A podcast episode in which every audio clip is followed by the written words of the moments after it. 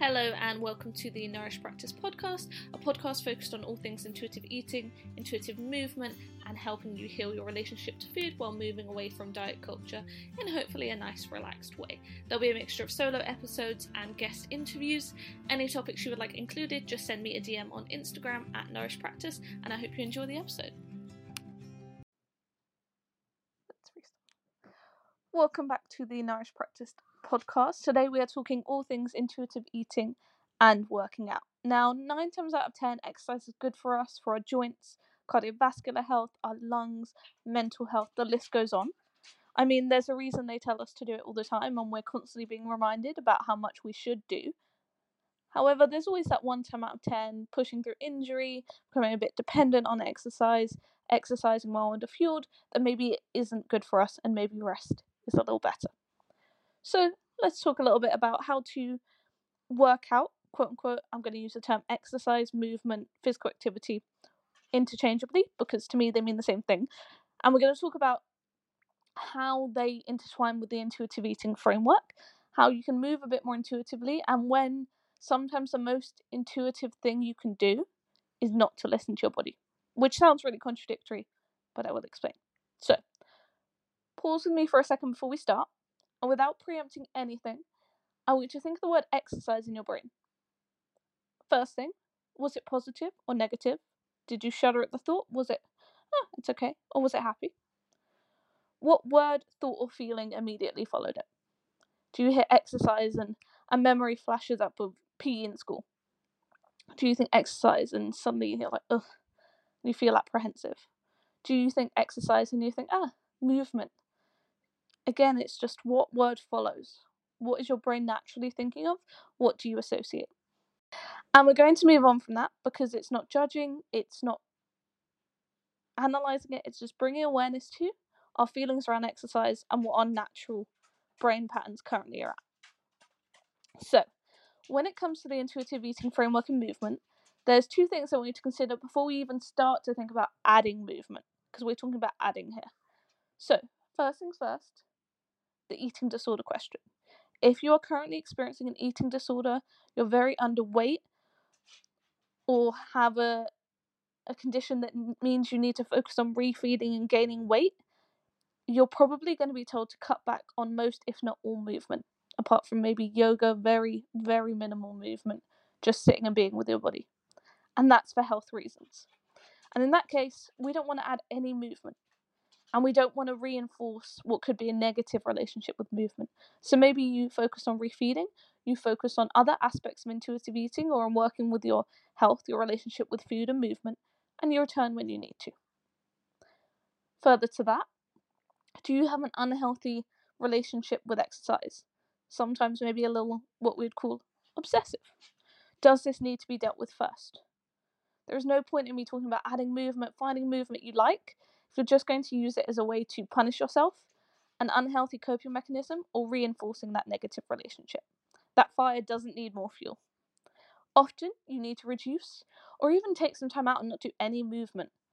And that's a whole separate conversation that you might need to have with yourself, with whoever's supporting you, or even with a professional if need be. Now we've got through both of those caveats. Now let's talk about adding some movement. Now, in the intuitive eating framework, we base this on what is called the hedonic theory of motivation. Sounds fancy, right? But it also has the word motivation, and that can be a bit of a negative thought for many. We think, oh, you, you're just not motivated enough to wake up at 4 a.m. and work out before work. You're just not motivated enough. It's often used as a bit of a attack on someone who's not moving. But actually, motivation is just your reason for doing something. And this theory basically says we repeat activities that feel good. Sounds simple, sounds obvious, but it makes a lot of sense. So all we need to do is find an activity that feels good to us. And I know for me, with something such as running, even if I'm not in the mood, not feeling great, but I know afterwards I will feel better. And that means it's an activity that feels good. It makes me feel better and approach my day better. And so, therefore, I'm more likely to redo it. The same happens for any form of exercise that you enjoy. But that also means if we think of the inverse, you don't enjoy it, you're not likely to repeat it. If you're punishing yourself with exercise, there's not going to be a motivation to keep going. Makes a lot of sense, right? So, although intuitive eating is about listening to our body, knowing our body, it's also sometimes about knowing our patterns. It's not giving ourselves full permission to do things that don't make us feel great. I know some days just being loaf on the sofa is 100% what I need, and I savor that time. I really enjoy it. I feel rejuvenated, and I often have more energy the day after. However, other days I know if I don't do some form of movement, I'll be grouchy, a little anxious maybe. And so if I listen to my body on the surface level and just oh, I don't want to do anything, I'm not feeling it, actually I'd probably end up wallowing, feeling worse, have a lot of energy that I just haven't been able to use in my body. But knowing my body's patterns, I knew what was good for me overall. I know what it needs. And only you know that for yourself and when it comes to movement. That's not going, oh, I don't feel it, but I'm going to push through because my body's feeling really run down and ill. No. That's not listening to your body. It's saying, I know my body best and I need to move. I just mentally have a bit of a barrier right now. And again, only you know that with time. Again, it's building that relationship with yourself, noticing patterns in how you move, in how you are, and what works best for you. So, although it sounds a little not intuitive in that we're ignoring that initial, I don't want to do it, it's being intuitive because we know that deeper level of this is what I need right now. So, now that theory of motivation, I know it feels good, so I repeat it. Now, think about how you move, how you exercise, how you work out, whatever word you want to use. Does it feel good? Rejuvenating you rather than just exhausting you? And sometimes can be rejuvenating while also physically exhausting, and that's fine. Does it enhance that mind body connection? Are you present in your body? Does it help with stress, or is it just causing you more stress? Do you genuinely enjoy it? Even if sometimes we go, oh, I hate that morning circuits class, it exhausts me. There's a level of enjoyment underneath, and there's kind of that camaraderie and all talking about how much you hate it. But does it? Do you genuinely enjoy it? And what does it inspire in you? A feeling of accomplishment? of strength, of freedom, of joy, of connection, whatever it is? Or is it just, I have to try and do this because XYZ? And this may even differ session by session. I've lost count of the amount of sessions I've stopped 5, 10, 15 minutes in, not feeling it, knew it didn't serve me, left. And now I, I know with the class that can be difficult, but even in yoga classes, we say to people, it's not serving you, you can leave. I've had people leave halfway through a session and just say, I'll explain later. It's just, it, I wasn't in a great headspace or it wasn't feeling good in my body. And that was okay. It's always perfectly fine. Listening to your body is always most important. And there'll always be tomorrow to do another session, do a class, do whatever it is. Or it may be that you tried to go to a HIIT class, but actually your body needed something gentle and you can provide it that instead. So even changing right then and there. As we talked about last week, the last stage of intuitive eating is all about that pursuit of pleasure.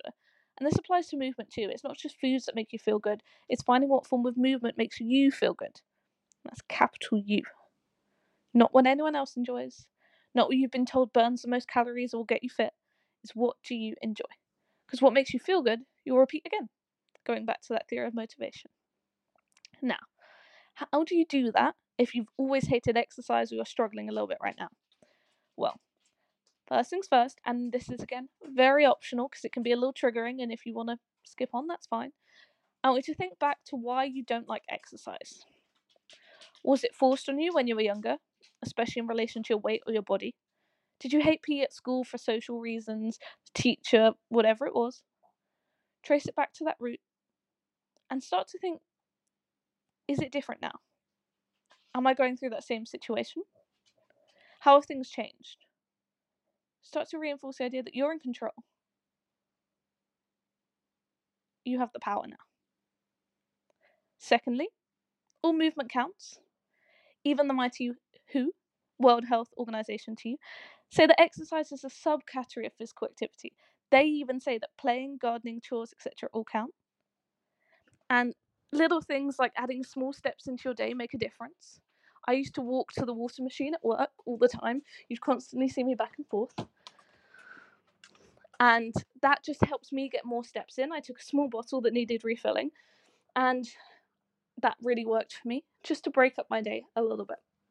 Now, I hate to be at the mercy of technology, but when my watch tells me to get up every so often, I like that little reminder that maybe I've been sitting for a little longer than I thought. I got into whatever I was doing, and actually, I do need to move a little bit. And if you're an office worker, please try and leave your desk for lunch. There's a whole range of reasons to do with eating instructions, etc., to do this, but it also gets you moving and up and out of your chair. Number two, list what you want to do. Somewhere you can see it, whether it's on your phone, written down, whatever, but make a list of movements that you want to try. Maybe it's a circus class, maybe you want to swim the channel one day. Go as big as you would like.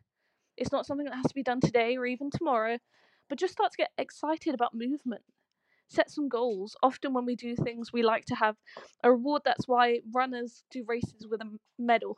That's why we do things to have that sense of achievement.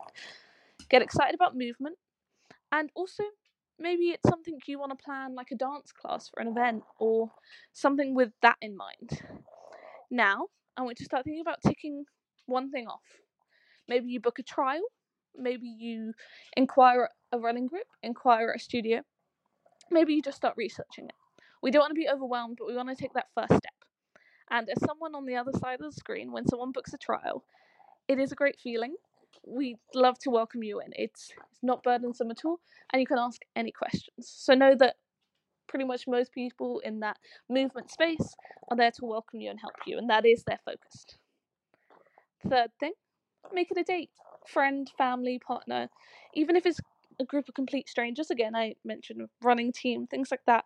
Social movement is a great way to move the body and make friends. And we say it's sort of covert movement. You're so focused on socializing and getting to know people that sometimes you forget you're even moving, which for some is a real help when it comes to that movement itself.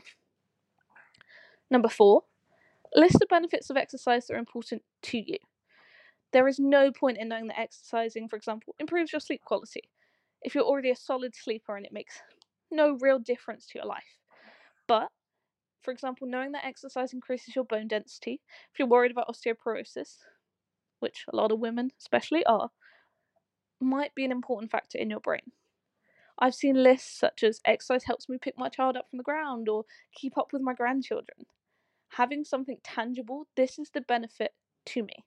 It is not a list of medical reasons, which are valid and important, but aren't really important to you here and now compared to something that is tangible and you will keep at the front of your mind. And notice, does this change how you viewed exercise a little bit? Rather than going, oh, exercise is going to improve my cardiovascular health. Great. You've now gone, exercise will help me run around my children. Exercise will help me catch that bus on the way to work. Little things, does that change how you view that form of exercise? Next thing, Get to know your own barriers. Now, we all have them things that stop us moving, exercising, whatever term you want to use, and some you might not even think about. And there's probably more than those on here, but think about your own. So, we have, for example, was exercise ever used as punishment? That may have caused a little bit of a mental barrier. Were you ever teased when you were exercising? Automatically, might again have that little bit of anxiety. Do you use exercise to compensate for your eating behavior? That maybe needs to be addressed. Do you use exercise often when starting a new diet, and that's the only time you've exercised before? So, is there an association in your mind? Do you tend to set really lofty goals straight away? Do you say, I'm going to run for an hour straight rather than I'm going to run to the end of the road and back to start? Are you in a cycle of big goals never being met and not feeling great and starting over? Do you feel like you don't have enough time to exercise? Are you choosing really time consuming exercise methods rather than small chunks. Um, I follow a PT on Instagram. She calls them exercise snacks. Is one of my favourite phrases. Small little bits of exercise, even cleaning the house. Does your work limit your ability to exercise? Whether it's the amount of work, the stress, or travelling? Do you lack confidence when exercising? Maybe you need to go with a friend or speak to a trainer who can help you. Do you worry about being injured from exercise and the effect on that on your life? your livelihood, depending on what you're doing? Do you feel like you can't afford the clothing or equipment to exercise? I know, for example, running is seen as, oh, yes, it's just a pair of trainers, but that can get expensive in itself. Now, if you are part of a charity organization, I will double check this on their website, but the movement provides exercise clothing that brands have nicely donated to the members who use the service. So I would definitely get in touch with them if you are struggling on the clothing front and need some help. Now I want you to brainstorm some solutions to these. And it may be that for some of them you can't think of a solution right now, and that's okay. You may be lacking confidence, but feel like in order to approach a trainer, you need to have more time and be a bit more in a financial situation where you can do that. Great. You know what you need to do in the future. You may be thinking, oh, I only exercise when I'm on a diet and I'm in that cycle. Okay, maybe we need to address that. Maybe you set too big goals. Let's stop breaking them down. Again, just having steps, changing that mindset from this is a barrier to this is how I get over it. Now, I hope all five of these have been helpful. I will no doubt pepper in more information in the podcast, on the website, loads on the Instagram already if you're not already following. And a little side note that I, if you didn't know, I'm also a martial arts instructor, yoga teacher, and hopefully soon to be Pilates instructor. So do reach out if any of those forms of movement do tickle your fancy, especially something like yoga. It's very come as you are. To be honest, they all are, but yoga especially, it's come as you are. Do as much as you would like to. You're more than welcome to just relax on the mat and take some you time, and that's absolutely fine. With that, I hope you have a wonderful day and find movement that